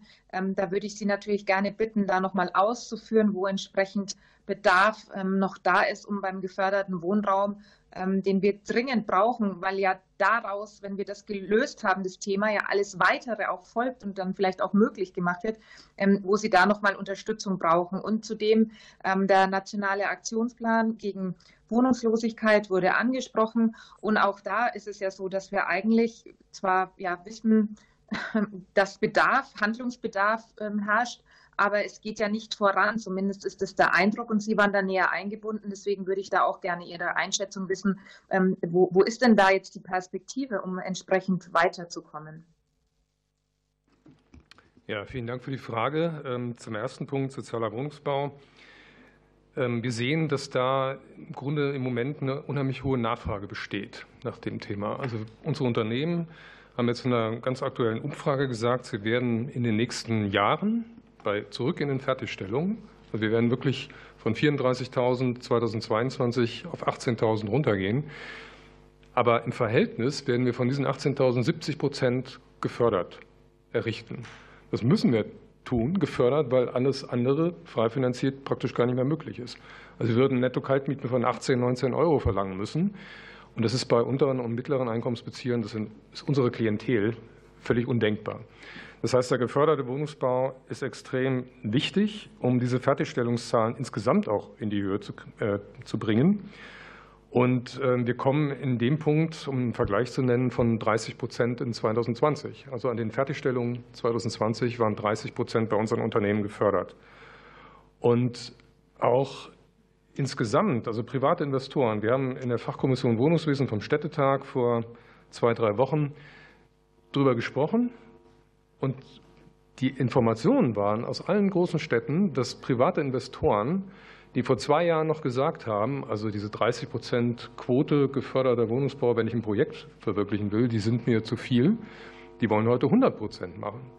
Weil auch für sie im Grunde es im Moment nur möglich ist, über den geförderten Wohnungsbau vernünftige Mieten zu erzielen, also tragbare Mieten zu erzielen.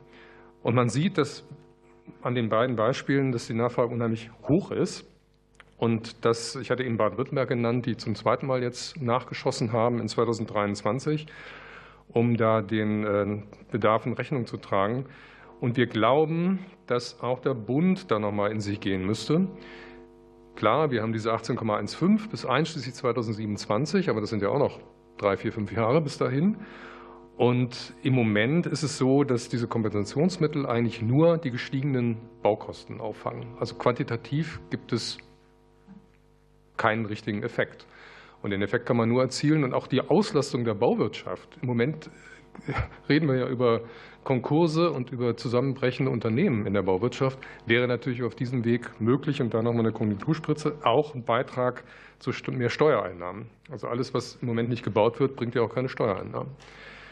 Ähm, zweiter Punkt, Nationaler Aktionsplan. Ja, wir sind im Lenkungskreis als GDW, stellvertretend für die immobilienwirtschaftlichen Verbände, die ich vorhin genannt hatte, ZIA, BFW und Haus und Grund, und arbeiten da seit einigen Monaten mit. Frau Henk ist auch dabei, Sebastian Klöppel, andere. Und mein Eindruck ist so ein bisschen, dass durchaus mehr Aktion sein könnte. Also es ist recht defensiv im Moment. Und das bezieht sich ähm, einmal auf diese Frage Zusammenwirken von Ressorts. Die sind zwar alle am Tisch, aber so richtig kommt da keine aktive Mitarbeit gerade aus dem Justizministerium. Es ist vorhin ja schon angesprochen worden, dass wir auch im mietrechtlichen Bereich, wenn man Kündigungen verhindern will, durchaus noch ähm, Potenzial hat, da was zu regeln. Und der andere Punkt ist eben Finanzierung. Und äh, wir würden uns wünschen, dass wir auch vom nationalen Aktionsplan in die Richtung soziale Wohnraumförderung vielleicht nochmal ein Signal bekommen. Ich weiß, dass es schwierig ist, weil man sich festgelegt hat, aber ich glaube, der Bedarf ist da und die Notwendigkeit, auch da noch mehr zu tun, ist vorhanden. Also wir sind guter Dinge und in Erwartung des ähm, endgültigen Papiers, zu dem wir dann Stellung nehmen können. Das kommt Anfang des Jahres, denke ich mir. Ähm, wie gesagt, das sind so unsere Vorstellungen. Dankeschön, Frau Steinmüller. Ich nehme mir mal ein Beispiel an den Kollegen, die drei Fragen an drei Menschen gestellt haben und bin ganz schnell. Also meine erste Frage wäre an Frau Rosenke. Sie haben ja über geschütztes Marktsegment gesprochen und Quotierung. In Berlin gibt es ja jetzt diese Zusatzförderung Neubau für besondere Bedarfsgruppen. Ist das was in die Richtung, was Sie sich vorstellen oder was wünschen Sie sich sonst konkret? Das wäre die erste Frage. Dann würde ich an Frau Vorholz noch mal geben für den Landkreistag. Wie ist denn konkret die Debattenlage bei Ihnen, wenn Sie sagen, es gibt jetzt mehr das Thema? Wir haben ja über die unterschiedlichen Sachen gefragt, gesprochen. Und dann gehe ich noch, das ist schön, in einer Reihe an Frau Weiershausen mit der dritten Frage. Ähm, es ging hier ja viel um die Frage Akquise, Wohnraum und der Schwierigkeit. Wie gehen Sie da konkret vor ähm, und was brauchen Sie da? Wir starten mit Frau Rosenke. Ja, ähm, wir finden es sehr wichtig und deswegen äh, finden wir auch das Vorgehen hier in Berlin sehr wichtig, äh, das geschützte Marktsegment weiter zu stärken, dass es in den einzelnen Bundesländern in den Ausführungsgesetzen zur sozialen Wohnraumförderung in der Tat Programme geben sollte für besondere Bedarfsgruppen. Und besondere Bedarfsgruppen, die sind natürlich auch ein weites Feld.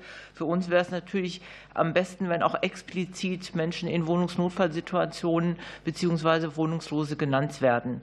Es gibt, wie gesagt, das äh, schon seit 30 Jahren das geschützte Marktsegment in Berlin, aber es gibt beispielsweise auch in der sozialen Wohnraumförderung in Schleswig-Holstein auch eine Verankerung der Förderung besonderer Bedarfsgruppen, wo auch explizit Wohnungslose genannt werden.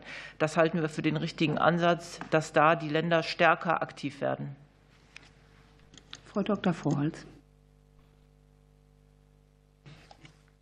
Sie fragten, wie ist die Debattenlage im Landkreistag oder bei den Landkreisen? Ich will das noch mal bekräftigen, wie wichtig es ist, das Thema in die Öffentlichkeit zu bringen, weil nämlich in, äh, in weiten Teilen der Bevölkerung Wohnungslosigkeit mit Obdachlosigkeit gleichgesetzt wird. Und wenn Menschen nicht auf der Straße oder in den Eingängen von äh, Supermärkten oder Kaufhäusern zu sehen sind, dann denken viele jetzt nicht bei uns in der Fachszene, nicht bei den Verantwortlichen in den Sozialämtern, aber viele in der Öffentlichkeit, das Problem ist nicht da. Und das ist definitiv falsch. Und deswegen war der Wohnungslosenbericht der Bundesregierung auch so hilfreich, der ja 2022 zum ersten Mal ähm, entstanden ist, der deutlich gemacht hat, ja, wir haben das Problem auch in kleinen und mittleren Gemeinden, also im kreisangehörigen Raum, mit Wohnungs also mit verdeckt wohnungslosen Menschen. Das Problem ist für die genauso da, aber die haben eben Unterkunft gefunden bei Freunden oder Verwandten oder leben in anderen ähm, äh, Unterbringungsmöglichkeiten. Das ist für uns ein wichtiger Punkt, um deutlich zu machen, hier ist auch Handlungsbedarf vorhanden, ähm, äh, damit man äh, dann bei der Prävention anders reagieren kann und das, was uns natürlich als Sozialämter in den Landkreisen vor allen Dingen umtreibt, das sind die 67er Hilfen, die aber erst zum Zuge kommen, wenn Wohnungslosigkeit eingetreten ist. Und das wollen wir ja, soweit es möglich ist, vermeiden. Frau Hershausen. Ja, Wohnraumakquise. Ähm, ich hatte ja eben schon gesagt, das multiprofessionelle Team beinhaltet auch eine Wohnraumakquisefrau und ähm, wir arbeiten mit Vonovia zusammen, mit Deutsche Wohnen und mit DGWO. Ähm, wir haben da Kooperationsverträge. Genau, mit denen arbeiten wir sehr eng zusammen, aber auch mit äh, privaten Vermietern. Ist, ich merke einfach noch mal, wie wichtig es ist. Wenn ich vorher Wohnungen gesucht habe, dann habe ich bei Immobilien Scout nach Wohnungen gesucht. Ne, so, da, da, bin ich nie wirklich weit gekommen. Jetzt mit unserer Wohnraumakquise ist es einfach noch mal anders. Die ist anders vernetzt, die tritt anders auf ähm, und äh, akquiriert tatsächlich auch deutlich mehr Wohnraum, als es vorher ähm, in der Arbeit möglich war. Und da ist es einfach auch wichtig, da die, da die Vermieter auch einfach nochmal einen guten Ansprechpartner haben. Die vermieten ihren eigenen Wohnraum an fremde Menschen. Ne? Und ähm, es ist attraktiv, jemanden im Hintergrund zu haben, der ähm, auch einfach äh, bei Problemen ansprechbar ist. Und das ist auch super wichtig. Also ich würde es mir als Vermieter genauso wünschen, weil ähm, wenn, wenn man vermietet, vermietet man meist erstmal an fremde Menschen. Ne? Und man weiß nie, was da auf einen zukommt. Und äh, bei uns ist aber abgesichert, es muss, müssen ja gar keine Probleme auftreten. Also es ist ja nicht garantiert, dass wenn man über Housing First ähm, mietet, dass es dann Probleme gibt. Im Gegenteil. Also wir haben sehr wenig Probleme. Aber wenn es welche gibt, dann sind wir ansprechbar. Und das ist einfach ganz, ganz entscheidend und ganz, ganz wichtig auch, ähm, dass wir auch an Wohnraum kommen. Genau. Wow, sehr gut. Herzlichen Dank, Herr Beckamp. Ja, noch eine kurze Frage zu den Kosten. Wir haben jetzt hier über Bedarf gesprochen. Auf die, die andere Seite mal kurz beleuchten. Das Thema Kosten. Berlin hat gerade mehrere tausend Hotelzimmer angemietet für 57 Euro im Schnitt pro Kopf pro Tag. Also auch wenn vier Leute in einem Zimmer sind, pro Kopf pro Tag. Ähm, und Frau Dr. Vorhalt, Sie hatten geschrieben, dass Sammelunterkünfte recht teuer seien. So habe ich es Ihrer Stellungnahme entnommen. Gibt es aus Ihrer Sicht so eine Art Kategorisierung, was wie teuer ist? Also jetzt nicht unbedingt die absoluten Beträge, sondern wenn Sie sagen, naja, ähm, freier Wohnungsmarkt ist am günstigsten, dann kommen Sammelunterkünfte oder Sammelunterkünfte sind am günstigsten, dann kommt freier Wohnungsmarkt, dann kommen Hotelnutzungen. Gibt es da so eine Kategorisierung von den Kosten her grundsätzlich, grob? Die jetzt, glaube ich, nah dran sind zu dem Thema. Da bin ich im Augenblick überfragt. Ich will aber darauf hinweisen, dass die Rechtslage ja vorgibt, dass man, wenn man einreist als Flüchtling, ja erstmal in Gemeinschaftsunterkünften untergebracht wird ähm, für einen bestimmten Zeitraum und danach die Verteilung dezentral in die Kommunen erfolgt. Das ist in den Ländern unterschiedlich und ähm, abhängig davon entstehen natürlich dann auch die Kosten. Aber Hotels ist sicherlich relativ relativ großer Kostenposten. Darf ich die Frage an Herrn Klöppel weitergeben? Sie haben auch so ein bisschen das Gesicht verzogen, aber vielleicht also eine Kategorisierung, was ist im Verhältnis zu was am teuersten oder günstiger? Gibt es das, so eine Möglichkeit? Ich kann die Frage auch nicht beantworten, was jetzt am teuersten ist. Also intuitiv ist vermutlich die Hotelunterbringung das teuerste. Ähm, ähm, wahrscheinlich ist das so. Ähm, man müsste vermutlich, aber wenn man ehrlich darüber spricht, auch ähm, die Hilfesysteme mit betrachten, die noch drumherum gebaut sind. Ähm, also im, weiteren Sinne die Betreuung. Ähm, das mag in der einen Unterkunft äh, mehr sein als bei der anderen. Also von daher tue ich mich da auch extrem schwer, da eine Kategorisierung aufzumachen. Man kann sicherlich sagen, das Wohnen im regulären Mietverhältnis äh, ist das Ziel und sicherlich dann langfristig auch die, die günstigste Variante. Sie haben noch fast drei Minuten, Herr Becker. Nee? Okay, Herr Semmet. Ja, danke. Ähm, ich habe mal zwei Dinge. Zunächst mal ist, äh, ich finde es schön, vorher sind ja Zahlen genannt worden. Einmal 10, 5 bis 10 Prozent aus äh, dem Bedarf, äh, Wohnungslosenbedarf an Personen, die, die relativ jung sind. Jugendliche und dann ein Gesamtbedarf von etwa 250.000 Wohnungen. Also im Prinzip sind wir, sind wir ja uns sage ich mal, das größte Problem, nochmal zurückzukommen. Wir haben zu wenig Wohnraum und wir haben natürlich eine, eine breite, eine, ein breites Spektrum und Angebot an Unterstützung und an, an Hilfeleistung äh, durchweg unterschiedlich aufgestellt und unterschiedlich verteilt. Ich will nochmal auf Finnland zurückkommen. Finnland ist äh, natürlich ein, ein Modell, was sehr hoch finanziert ist. Das heißt, äh, es wird ja eigentlich gesagt, die, diejenigen, die dort wohnen und auch länger wohnen, können das bestreiten aus den Hilfen, die sie vom Staat bekommen, heißt aber nichts anderes, als dass es äh, eigentlich fast 100 Prozent finanziert wird, von dem sowohl was die Betreuung betrifft und die Unterstützung, als auch was den Wohnraum selber betrifft. Und das auf der anderen Seite führt das offensichtlich ja zu guten Ergebnissen, indem, indem die Hilfe und äh, ein, auch so, eine, so ein Pooling da ist, wo man, wo man vielleicht auch effektiver arbeiten kann, als wenn man immer nur jeden Einzelnen ansprechen kann und äh, vielleicht auch gemeinsame Dinge entwickeln kann, die den, den jedem Einzelnen selber weiterhelfen. Da hätte ich gerne, würde ich gerne äh, wissen, wie Sie das sehen. Das würde ich vielleicht die Frau Henke mal fragen. Und äh, auf der anderen Seite nochmal an die, an die Frau French die Frage, wir haben, ich freue mich darüber, dass wir auch einen sehr großen Anteil an, an privaten Organisationen haben, die hier in diesem Bereich tätig sind und wollte von Ihnen, von Ihnen noch mal gerne wissen, wie Sie insbesondere bei Jugendlichen Erfahrungen haben, weil das eine Gruppe ist, die man ganz besonders vor Obdachlosigkeit eigentlich schützen sollte in Bezug auf den weiteren Lebensweg. Frau French, fangen wir mit Ihnen an. Okay, herzlichen Dank. Ähm, also ich möchte wirklich noch mal hervorheben, äh, private äh, Unternehmen sind natürlich auch in vielerlei Hinsicht aktiv mit Housing First. Sie haben es selber äh, erwähnt und Sie haben nach den Jugendlichen gefragt. Wir haben vor einigen Jahren eben mit Gangway die äh, eine ganz tolle Arbeit hier im Streetworker im aufsuchenden Bereich äh, in äh, Berlin machen, dieses Projekt Social BNB auf die Beine gestellt. Und zwar genau wegen des Problems, das Sie auch gesagt haben. Die Jugendhilfe endet. Der Mensch ist 18 Jahre alt und ähm, steht dann eben vor dem Nichts, womöglich, und hat gar kein Netz mehr und ist tatsächlich auch nicht in der Lage, alleine eine Wohnung zu finden. Und die Idee ist einfach die, Unsere Seite besorgt quasi die Wohnungen, häufig äh, aus äh, privaten, von privaten Gesellschaften.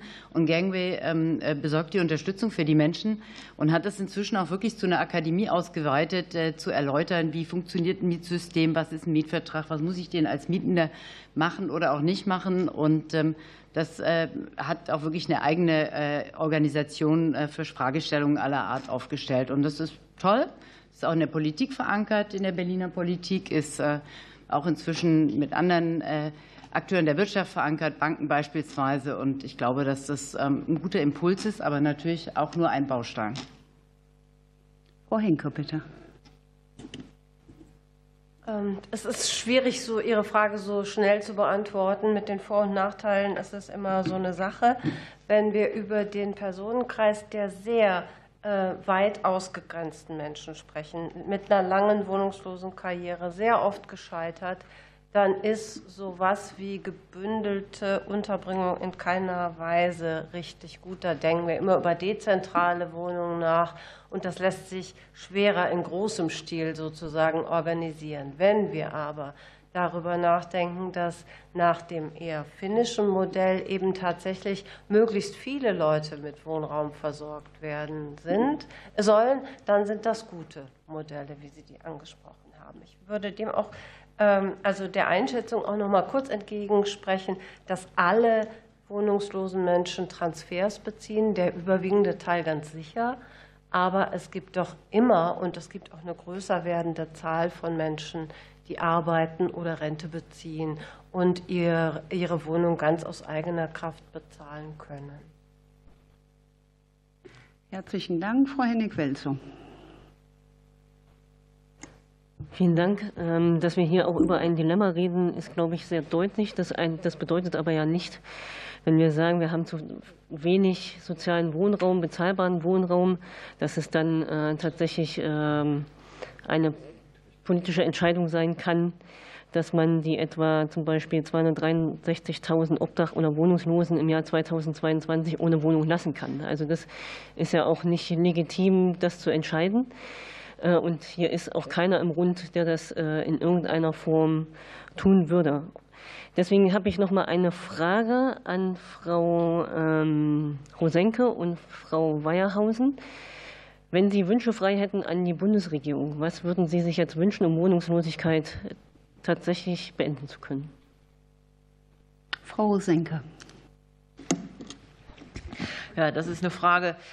Ähm, also Wohnungslosigkeit kann man nicht überwinden ohne Wohnungen. Also das ist vollkommen klar. Und das ist jetzt auch mehrfach ausgeführt worden. Also da würde ich mir wünschen, dass da deutlich noch größere Anstrengungen unternommen werden in den sozialen Wohnungsbau hinein. Aber vor allen Dingen auch, wir brauchen ich habe es gesagt, langfristige soziale Bindungen. Also es ist auch nicht so gut, dass nach 20 oder 15 oder 25 Jahren die Sozialbindungen auslaufen und stehen wir da wieder, wo wir jetzt stehen, wo seit 1990 äh, die Zahlen ja rapide runtergegangen sind auf jetzt gut eine Million. Also das auf jeden Fall. Dann äh, ist uns ganz wichtig als BAG Wohnungslosenhilfe, dass wir zu dieser Art von Quotierung kommen. Also dass äh, dieser Sozialwohnraum. In manchen Städten haben über 50 Prozent der Haushalte einen Anspruch auf eine Sozialwohnung. Und da kann man sich vorstellen, dass Menschen, die sowieso schon stigmatisiert sind, die auch schon mal Schulden hatten und so weiter und so fort, dass die immer ganz hinten stehen. Und um das zu verhindern, brauchen wir einen bestimmten Anteil überall an Wohnungen, die ausschließlich für wohnungslose Menschen zur Verfügung stehen, für wohnungslose Haushalte. Und äh, das ist natürlich am einfachsten zu organisieren, wenn es kommunale Wohnungsbestände gibt. Also wenn die Kommune sagen kann, okay, wir haben hier ein bestimmtes, eine bestimmte Versorgungsverpflichtung. Wohnen ist Daseinsvorsorge, deswegen machen wir das so. Das ist auch eine politische Entscheidung. Auf einem privat, rein privat organisierten Wohnungsmarkt kann man auf Freiwilligkeit hoffen und auf Einsicht. Aber am Ende des Tages kann man niemandem vorschreiben, wenn er nicht im sozialen Wohnungsbau gebaut hat, wen er oder wen er in seine Wohnung lässt. Also von daher ist das ein ganz wichtiger Punkt, dass man auch noch mal diese Wohnungen in öffentlicher Hand ähm, eine größere Gewichtung gibt. Und ja, und das Thema äh, Prävention ist eigentlich vollkommen klar. Da muss es wirklich auch Anstrengungen seitens des Bundes geben, das in die Fläche zu bekommen.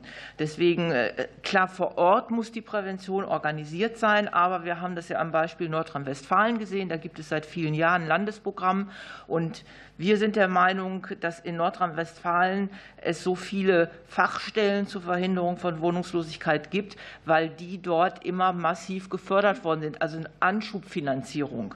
Ähm, irgendjemand hatte vorhin gefragt, was, wie, wie verhält sich das mit den Kosten? Wir beobachten ja, wenn also so eine zentrale Fachstelle erstmal an den, ans Laufen gekommen ist, dann zeigt sich sehr schnell, dass das viel günstiger ist, was die machen, also den Wohnungserhalt und auch die schnelle Vermittlung wieder in eigene äh, Wohnung, als ein kostenspieliges äh, Notversorgungssystem aufrechtzuerhalten. Ähm, ich spreche noch gar nicht von den überteuerten Hotelunterkünften, die kommen ja noch hinzu. Aber wenn man sich ausrechnet, dass eine Familie in äh, äh, eine dreiköpfige Familie in einem Hotel vielleicht pro Tag an die 200 Euro kosten kann, wenn es ganz schlimm kommt, und aber für eine drei bis vier Zimmerwohnung vielleicht mit 6, 7, 800 Euro im Monat äh, geholfen werden kann, dann ist es ganz klar, was günstiger ist. Und da würde ich sagen, da haben diese zentralen Fachstellen wirklich eine entscheidende Bedeutung. Und ähm, das Thema Gesundheit ist uns auch immer ein ganz wichtiges Anliegen, weil wir können nicht zulassen, dass Menschen, wohnungslose Menschen Gefahr laufen, auf der Straße zu verelenden. Und da muss man auch ganz sofort zupacken, um da endlich mal eine vernünftige Finanzierung zu haben. Auch da sehe ich den Bund in der Verpflichtung. Weiershausen, zehn Sekunden. Alles klar. Geld, Wohnung, Sorry. Zeit. Also wir brauchen auf jeden Fall auch Zeit, äh, weil die, die Leute, die bei uns sind, auch einfach Beziehungen brauchen. Genau, das geht nicht schnell. Perfekt. Zum Schluss erteile ich das Wort noch der Bundesregierung, unserem Staatssekretär Sören Barthol. Sie haben das Wort. Ja, vielen Dank, Frau Vorsitzende, weil ja auch schon mehrfach äh, hier angesprochen wird. Ich will vielleicht mal sagen, das Wichtige ist, dass wir eben eben übergreifend zusammenarbeiten. Und ich glaube, das ist auch das Besondere, was ja hier auch betont worden ist. Und ich glaube, das ist auch sehr wichtig. Und deswegen bin ich auch sehr optimistisch, dass wir, wenn wir den nationalen Aktionsplan dann aufgestellt haben und ihn wahrscheinlich im nächsten Jahr, im Frühjahr im Kabinett dann auch beraten. Wir werden jetzt bald an den Lenkungskreis den dritten Entwurf auch dann verschicken. Natürlich müssen alle Ressorts was dazu beitragen. Also wir koordinieren das, wir müssen auch selber was dazu beitragen. Als Bauministerium ist das selbstverständlich, ist auch schon oft angesprochen worden. Das eint uns hier, glaube ich, auch, dass wir mehr bezahlbaren äh, Wohnraum brauchen, dass wir das, was wir jetzt auch hinbekommen haben, nämlich eine Stärkung des sozialen Wohnungsbaus, auch weiter vorantreiben müssen, auch natürlich gemeinsam äh, mit den Ländern. Und ähm, vielleicht auch noch mal zur Information, weiß ich, ob es jeder mitbekommen hat, sowohl die Bauministerkonferenz hat sich auf ihrer letzten Sitzung mit dem Thema Obdachlosigkeit äh, beschäftigt und auch Beschlüsse gefasst, wie auch die Arbeits- und Sozialministerkonferenz hat jetzt im Dezember auch noch mal bekräftigt, dass sie weiterhin an dem Ziel äh, von Lissabon auch festhält, dass sie sozusagen auch dort sieht, dass dort äh, Bedarf ist. Und ich glaube, wenn schon mal zwei wichtige Fachministerkonferenzen der Länder, die ja sehr wichtig, genau wie die Kommunen in der Frage sind, und wir mit unserem Aktionsplan, dann lässt es mich zumindest äh, hoffnungsvoll sein, dass wir am Ende auch, weil 2030 ist ja bekanntermaßen auch nicht mehr ganz lange hin, dass wir da in der richtigen Spur unterwegs sind. Herzlichen Dank für das Schlusswort. Damit sind wir am Ende unserer heutigen Sitzung. Ich bedanke mich recht herzlich bei Ihnen, liebe Sachverständigen, dass Sie uns heute Ihre Expertise zur Verfügung gestellt haben. Ich wünsche allen einen schönen Feierabend. Kommen Sie gut nach Hause. Der Ausschuss sieht sich nächsten Mittwoch wieder um 11 Uhr am gewohnten Ort. Vielen Dank. Die Sitzung ist geschlossen.